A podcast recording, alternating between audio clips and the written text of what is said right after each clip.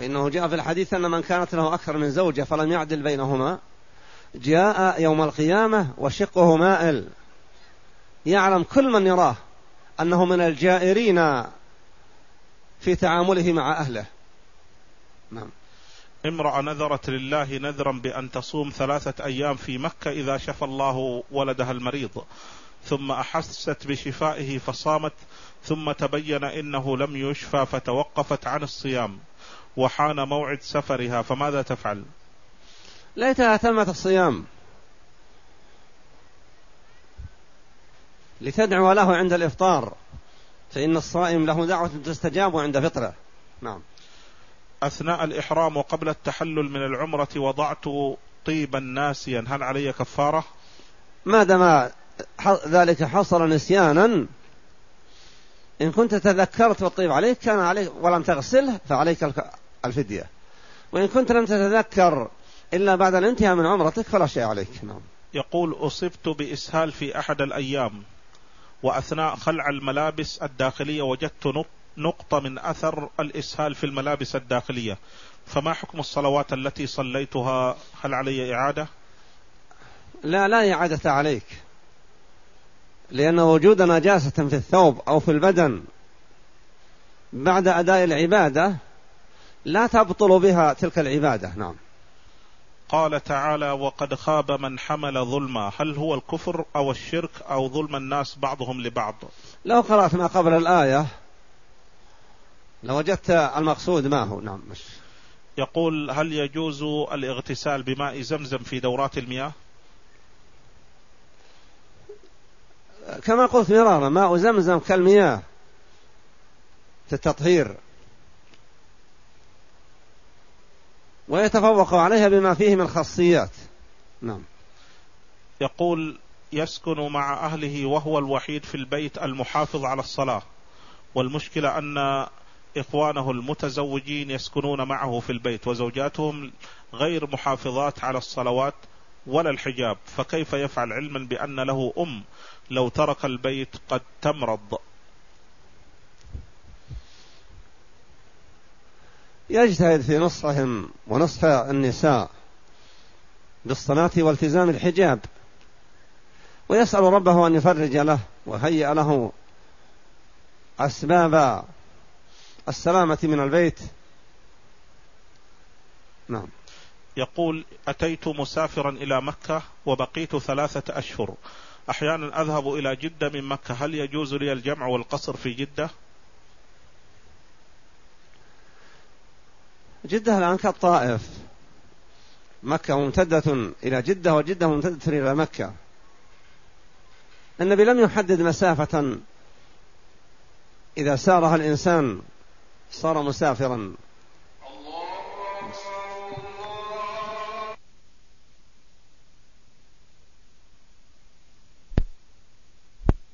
بركاته بسم الله الرحمن الرحيم. الحمد لله رب العالمين والصلاة والسلام على نبينا محمد وعلى آله وأصحابه أجمعين. آه، الفرق الحادي والثلاثون بين قاعدة حمل المطلق على المقيد في الكل وبين قاعدة حمل المطلق على المقيد في الكلية وبينهما في الأمر والنهي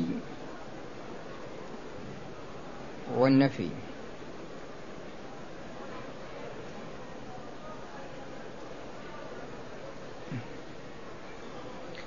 هذا الفرق يشتمل على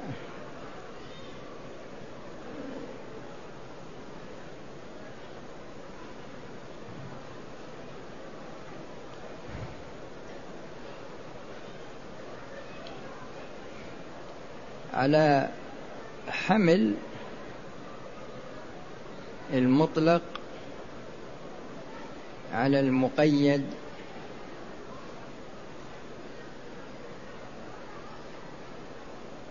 وعلى تعارض العموم والخصوص.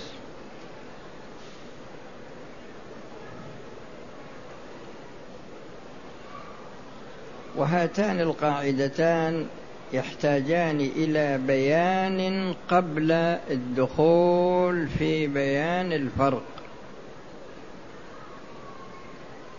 فالقاعدة الأولى وهي حمل المطلق على المقيد في الكل. المقصود من هذه القاعدة وهو أن يرد دليل مطلق. والمطلق عادة وكذلك المقيد يكونان في سياق الإثبات.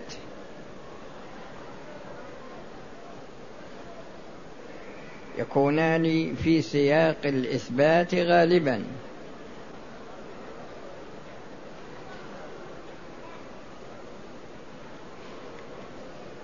فعندما يرد مطلق وهو عبارة عن الفرد الشائع في جنسه فالمطلق يوصف بالعموم ولكن عمومه بدلي وليس عمومه بشمولي. فإذا سمعت أن المطلق إذا سمعت أنه عام فاعلم أن العم أن المقصود بالعموم هنا عموم بدلي وهو أن المقصود منه فرد شائع في جنسه. فإذا قال قائل لشخص اشتر شاة. كلمة شاة هذه في سياق الإثبات. لكنها محتملة للسمينة والهزيلة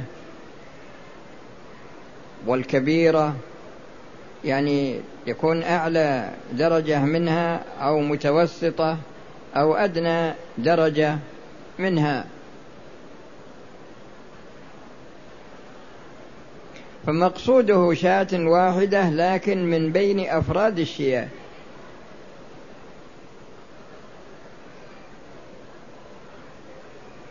ثم بعد ذلك قال له اشتر شاة سمينة. فالأول مطلق من ناحية السمن وغيره واللفظ الثاني جاء بقيد السمن. فنجمع بين الدليلين من ناحية نقول يحمل المطلق وهو كلمة شاة على المقيد وهو كلمة سمينة. فإن اشترى شاة ضعيفة فإنه فإن شراءه يكون له. وليس لموكله. وهكذا لو قال شخص لشخص اعتق رقبة. شمل ذلك الرقبة المؤمنة والكافرة والمتعلمة والجاهلة إلى غير ذلك من الصفات. لكن عندما يقول له بعد ذلك لا ت... اشتر رقبة مؤمنة. اشتر رقبة مؤمنة. ففي الحالة الأولى قيد الرقبة ففي الحالة الأولى أطلق الرقبة وفي الحالة الثانية قيدها بماذا؟ آه قيدها بالإيمان. فنجمع بين الدليلين ونقول آه، يشتري رقبة مطلقة ولا رقبة مؤمنة؟ اشتري رقبة مؤمنة. فهذه هي القاعدة الأولى. نكرة لكنها في سياق الإثبات. نكرة المطلق نكرة والمقيد ماذا؟ نكرة. عندنا نوع آخر نفس النكرة. مثلا تقع النكرة في سياق النفي. تقع النكرة في سياق النفي وتقع في سياق النهي وتقع في سياق الشرط. كما ذكر هنا ذكر هنا وبينهما في الأمر والنهي والنفي. فالمقصود أن النكرة عندما تقع في النهي أو تقع في النهي يعني بعد النهي أو بعد النفي أو بعد الشرط.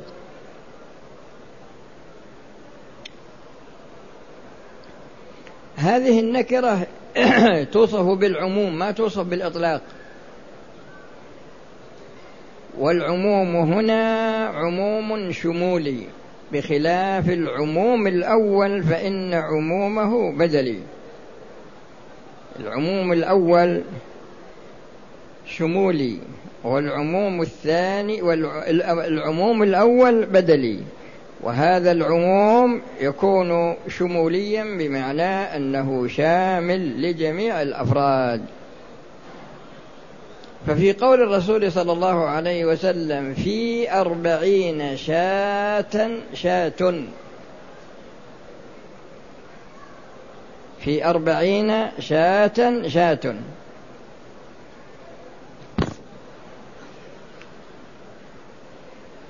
ثم بعد ذلك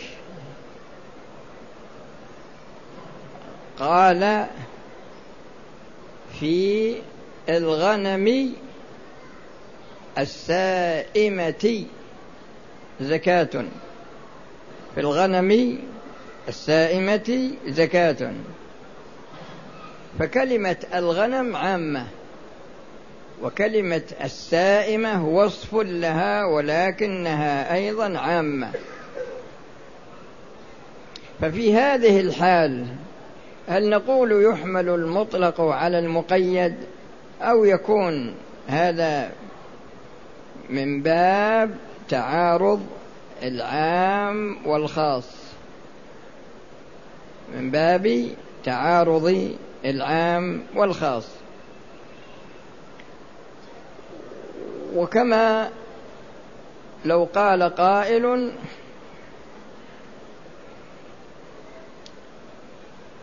اقتلوا الكفار فقط. ثم قال بعد ذلك قالك اقتلوا المحاربين من الكفار. ففي الحالة الأولى لفظ عام. وفي الحالة الثانية لفظ خاص. فهل نقول هنا لما قالوا اقتلوا المشركين ولكن بعد ذلك قال اقتلوا المحاربين من المشركين فهل يقال إن هذا من باب تخصيص العام أو يقال إن هذا من باب ذكر أفراد العام ويكون القتل عاما للكافرين وكذلك للمحاربين. لكن لو قال اقتلوا الكفار ثم قال لا تقتلوا إلا المحاربين منهم لا تقتلوا إلا المحاربين منهم. فيكون هذا في تخصيص لهذا النوع. وعلى هذا الأساس الآن عندما يأتي المطلق والمقيد فالقاعدة العامة أننا نحمل المطلق على المقيد. لكن إذا ورد دليل عام وورد دليل خاص ومن ذلك النكرة في سياق النهي أو في سياق النفي أو في سياق الشرط أو غير ذلك. في أشياء تفاصيل كثيرة لكن ما لكم فيها الآن. المهم توضيح الكلام الموجود هنا. فعندما يرد دليل عام وخاص فلهما أحوال. الحالة الأولى أن يكون الخاص متفقا مع العام في الحكم. وعلى هذا الأساس يقال إن ذكر أفر إن ذكر بعض أفراد العام المساوية للعام في الحكم يكون لمزيد الاهتمام بهذه الأفراد. فمثلا قوله تعالى حافظوا على الصلوات والصلاة الوسطى. حافظوا على الصلوات هذا عام والصلاة الوسطى هذا خاص لكن الصلاة الوسطى داخلة في العموم وهما مستويان من ناحية الحكم. وعلى هذا الأساس يكون هذا الوضع هذه الصفة يكون فيها يعني لا يقال إن الخاص مخصص للعام ما يقال هذا. الحالة الثانية أن يأتي العام أن يأتي العام ويأتي مخصصا. سواء كان المخصص متصلا أو كان المخصص منفصلا. ننظر إلى المخصص.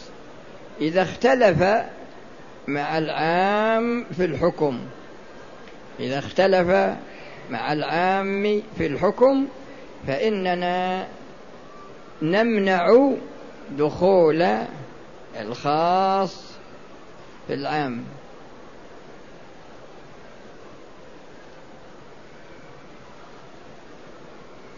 والمطلقات يتربصن بأنفسهن ثلاثة قروء.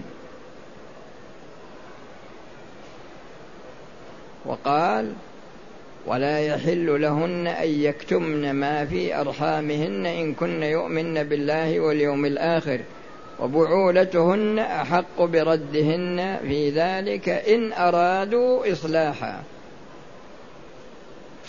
فالمقصود إن إنه إذا ورد عام وورد خاص ونظرنا إلى الخاص وجدنا أنه يشتمل على بعض أفراد العام ولكنه يقترن بحكم يختلف عن حكم العام ففي هذه الحال نقول إن الخاص هذا مخصص لماذا؟ للعام. ولا فرق في ذلك بين أن يكون نكرة أو معرفة. الفرق الذي بعد هذا في مسائل تقرؤونها أنتم على الفرق الذي بعد هذا الفرق الثاني والثلاثون. بين قاعدة الإذن العام من قبل صاحب الشرع في التصرفات وبين إذن المالك الآدمي في التصرفات في أن الأول لا يسقط الضمان والثاني يسقطه. إذا نظرنا إلى الحق وجدنا أنه ينقسم إلى ثلاثة أقسام. حق خالص لله. حق خالص لله. وحق للعبد. وحق مشترك بينهما. حق لله خالص وحق مشترك بينهما وحق للعبد. إذا نظرنا إلى الحق الذي لله مثل التوحيد واجتناب ضده الإيمان واجتناب ضده. الإسلام واجتناب ضده. فمثلا التوحيد والإيمان بالله وملائكته وكتبه ورسله وباليوم الآخر وبالقدر خيره وشره. وكذلك الصلوات. نجد أنها حق لله جل وعلا. يعني ممكن إن الإنسان يشرك مع الله ولا ما يمكن؟ آه. ما يمكن. فاذا هذا حق لله جل وعلا. فحق الله على العباد أن يعبدوه ولا يشركوا به شيئا. ممكن واحد من الخلق يسقط حق الردة عن شخص ارتد عن الإسلام. أعلن الشرك أعلن الكفر بالله أعلن النفاق الأكبر. من بدل دينه ماذا؟ فاقتلوه. فهل يمكن لأحد من الخلق أن يسقط عنه حد الردة؟ ممكن هذا؟ أه؟ ما يمكن. طيب. يمكن إن شخص يسقط حد الزنا عن رعيته. ممكن هذا؟ ممكن إن شخص يسقط حد السرقة مطلقا عن شعبه. ممكن هذا؟ ممكن أن يسقط الشخص القصاص. يسقط القصاص يقول إذا حصل إنسان قتل إنسان يسجل سنة سنتين قانون يصدره هذا ممكن ولا غير ممكن؟ هذا غير ممكن. طيب. إنسان له فلوس على شخص. ألف ريال ولا ألفين ولا ثلاثة. قال له والله أنا ما عندي فلوس الآن وأنت رجال مغني كالله أغديك تسامحني. قال مسموح أنا أسقطتها عنك فهل يملك إسقاط الألف عن غريمة ولا ما يملك أه؟ إيه؟ إذا في حقوق لا يملك إسقاطها إلا من إلا الله وفي حقوق يملك المكلف إسقاطها وفي حقوق يملك المكلف إسقاطها وفيه حقوق مشتركة بين العبد وبين الله لكنها شرعت لمصلحة العبد. فمثلا العفو عن القصاص العفو عن القصاص ما في اشكال لكن إسقاط القصاص نهائيا. أو إسقاط حق حد السرقة أو إسقاط حد الزنا أو إسقاط حد القذف تجدون أن هذه الأمور شرعت لماذا؟ هل هي لعبادة الله وإلا أن أن المراعى فيها مصلحة الخلق؟ إذا نظرنا إلى القصاص وجدنا قوله تعالى: ولكم في القصاص حياة يا أولي الألباب وإذا نظرنا إلى السرقة والسارق والسارقة فاقطعوا أيديهما جزاء بما كسبا نكالا من الله فهو من أجل الأول من أجل حفظ النفوس والثاني من أجل حفظ أموال الآدميين. الزنا من أجل حفظ الأنساب والقذف هذا من أجل حفظ الأعراض من أجل حفظ الأعراض. تحريم الربا وتحريم الغش وتحريم الرشوة وما إلى ذلك. هل هو من أجل حق الله ولا من أجل مصلحة الخلق من ناحية أنهم لا يأكلون ولا يشربون إلا طعام طيب؟ لا يشربون إلا شرابا طيبا ولا يطعمون ولا يلبسون إلا طيبا. أي الأمرين هو المقصود؟ ها؟ أه؟ فإذا هذا لمصلحة الخلق. فالحقوق المشتركة بين الله وبين خلقه هذه وضعت لمصلحة الخلق. والله سبحانه وتعالى له حق فيها ولا يملك المكلفون أن يسقطوها. يعني ممكن واحد يصدر قانون في جواز التعامل بالربا ممكن هذا هذا هو. فلا بد أن نفهم أن أن حقوق الله الخالصة هذه كما ذكرت لكم في باب التوحيد وضده والإيمان وضده والنفاق والإسلام وضده والإيمان وضده والتوحيد وضده. وإذا نظرنا إلى حقوق الخلق الخالصة هذه هي التي يملكون إسقاطها. وإذا نظرنا إلى الحقوق المشتركة هذه حقوق مشتركة بين الله وبين خلقه لكن المكلف لا يملك إسقاطها. وذكرت لكم جملة من الأمثلة. وتقرؤون عاد ما ذكره الشيخ رحمه الله لكن إن هذا هو يعني جوهر الموضوع. الفرق الثالث والثلاثون بين قاعدة تقدم الحكم على سببه دون شرطه أو شرطه دون سببه وبين قاعدة تقدمه على السبب والشرط جميعا. هذه القاعدة فروعها تنقسم في الشريعة إلى ثلاثة أقسام. القسم الأول أن يفعل الشيء قبل وجود سببه وشرطه. يزكي قبل تمام الحول وقبل تمام النصاب. يزكي قبل تمام الحول لأن هذا هو الشرط. وقبل كمال النصاب هذا هو السبب. فكمال النصاب سبب وكمال الحول شرط.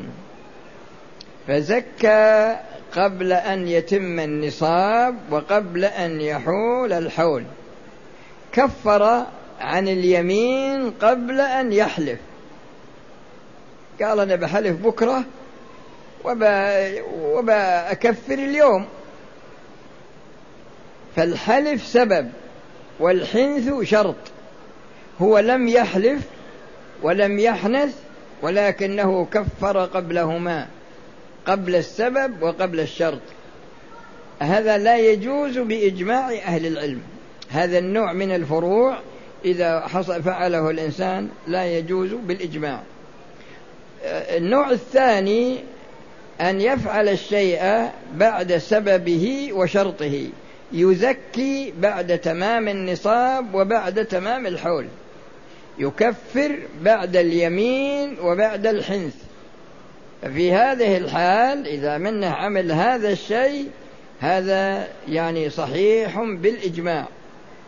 لكن عندما يأتي النوع الثالث ينعقد السبب ولا يأتي الشرط.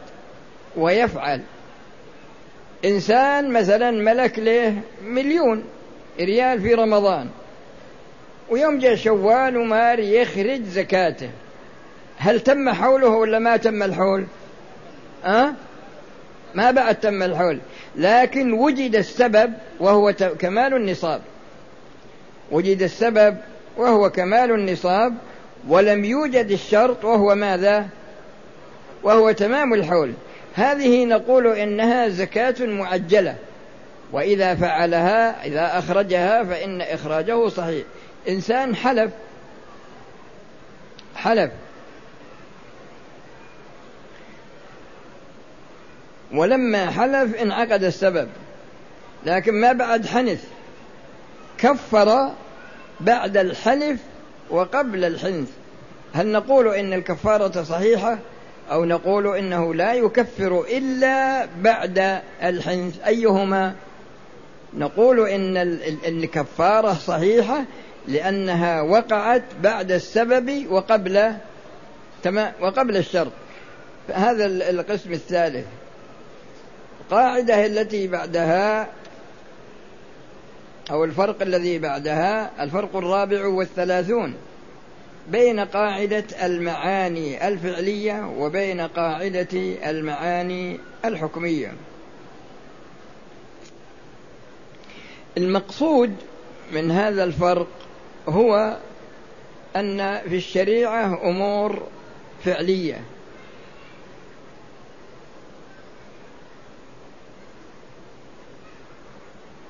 أمور فعلية. هذه كل أمر فعلي كل أمر فعلي له أمر حكمي. كل أمر فعلي له أمر حكمي. فإذا الفروع على قسمين فروع الأمور الفعلية وفروع الأمور الحكمية لكن الأمور الحكمية تجدونها مبنية على الأمور الفعلية. واحد بدأ يعني نوى الوضوء وبدأ أو نوى الاغتسال. هذه النية نسميها نية فعلية لأنها وجدت. هذه النية إذا استمرت معه حتى ينتهي من الوضوء. يعني استمر وجودها في قلبه حتى ينتهي من الوضوء. أو حتى ينتهي من الغسل. نقول إن هذه الصورة فعلية من البداية إلى ماذا؟ إلى النهاية.